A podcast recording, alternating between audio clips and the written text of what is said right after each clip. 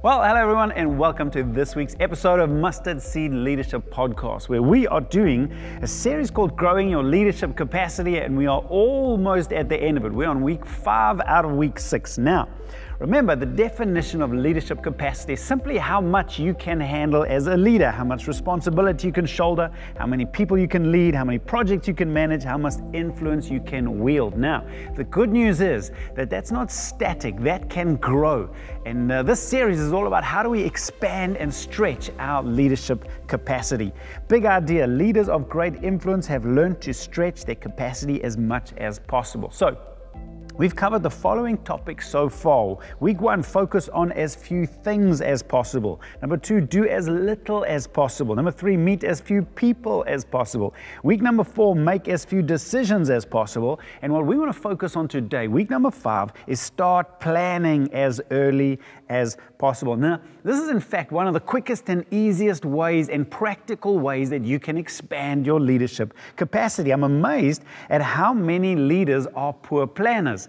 I remember all the way back, my first leadership role, I was now put in charge of leading the youth. The problem was I had a useless leadership team. They were useless. They did not help me at all. I had to do everything. Uh, they never did anything. They made no contribution while I was burning out. So eventually I couldn't take it anymore. I sat them down and asked them why they are such a useless team.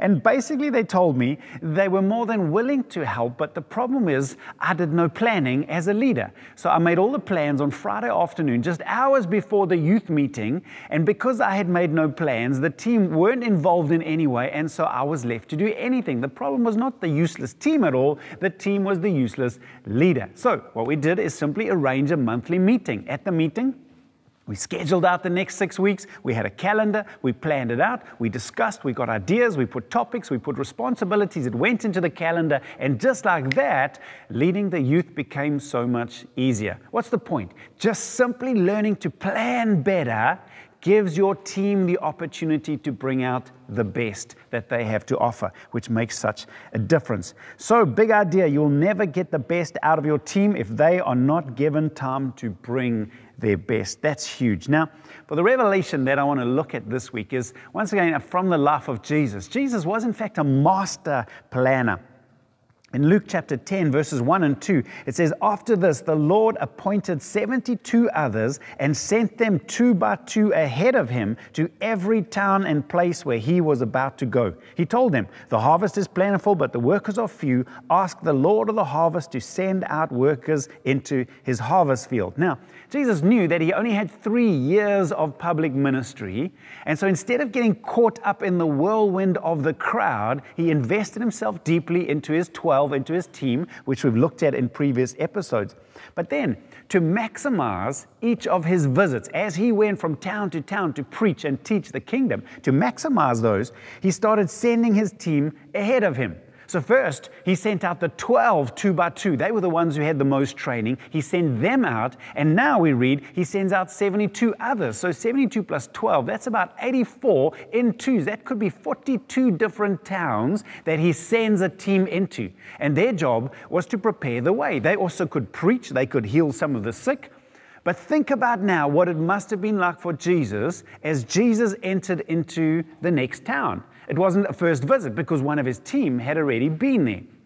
So by the time Jesus now walks into a new town, already he's got members of his team who know the town. The elders of the town are prepared for the visit. The people are anticipating the visit. The synagogue doors are open for the visit. They know the best place where Jesus can preach and teach. They've already found the best house where the team can stay. In other words, Jesus' visit from town to town became so much more effective because he had equipped the team, made a plan, sent them out. Plus, his team had grown so much much because they had the experience of not just being with Jesus, but doing what Jesus did. All because Jesus made a plan.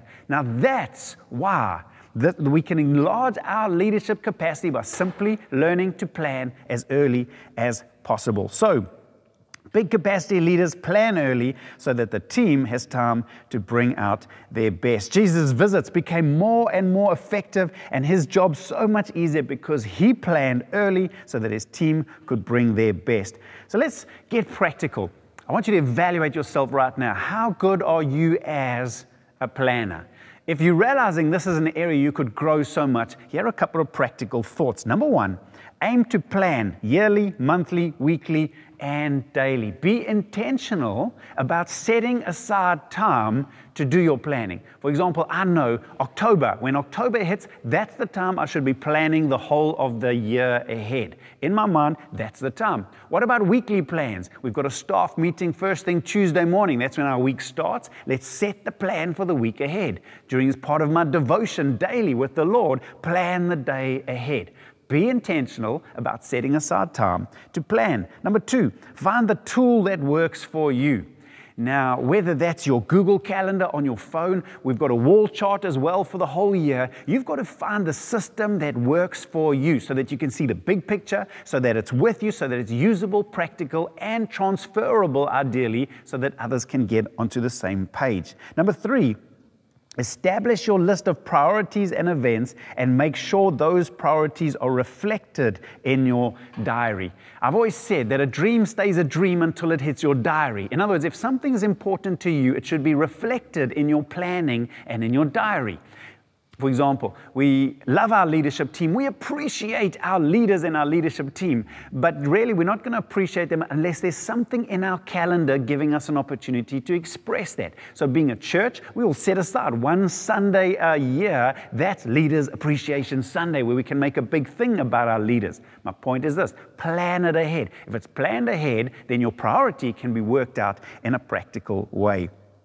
Number four, put the big rocks in first. What do I mean by that? Not all priorities are equal. So when it comes time to planning, some priorities are high and some are low. Some you can control and some you can't. So to put the big rocks in your calendar first means put high priority, low control first, and then work your way down from there. Let me give you an example. I'm part of a, an international translocal team. Sounds, it is wonderful. It's a great, but here's what it means it means we have a meeting every year where international people are flying in from around the world. It's a high priority, and I don't get to set the date. So if I plan that last, I might discover, oh, that week is already taken. That's bad planning. If it's high priority, low control, put it in first. Other things that I can control more, that are lower priorities, put those in last. And then number five, communicate your plans. I remember wrestling because people in church often would miss the big event on a Sunday, but then I realized we only advertised it a week before when they had already made their plans. Communicate your plans early so that people can get on board. So what's the big conclusion? Big capacity leaders make as make plans as early as possible so that the team can bring their best and you don't get landed with everything. Hope it helps. Hope you can grow and enlarge your capacity. We'll see you again next week. Bye for now. Thank you for listening to this week's episode. Remember, if you'd like the notes that come along with this episode or any one of our past episodes, you can visit outlookchurch.co.za forward slash mustard seed leadership, where you can see all our past episodes, all the resources and notes that go along with this. Until next time, keep growing.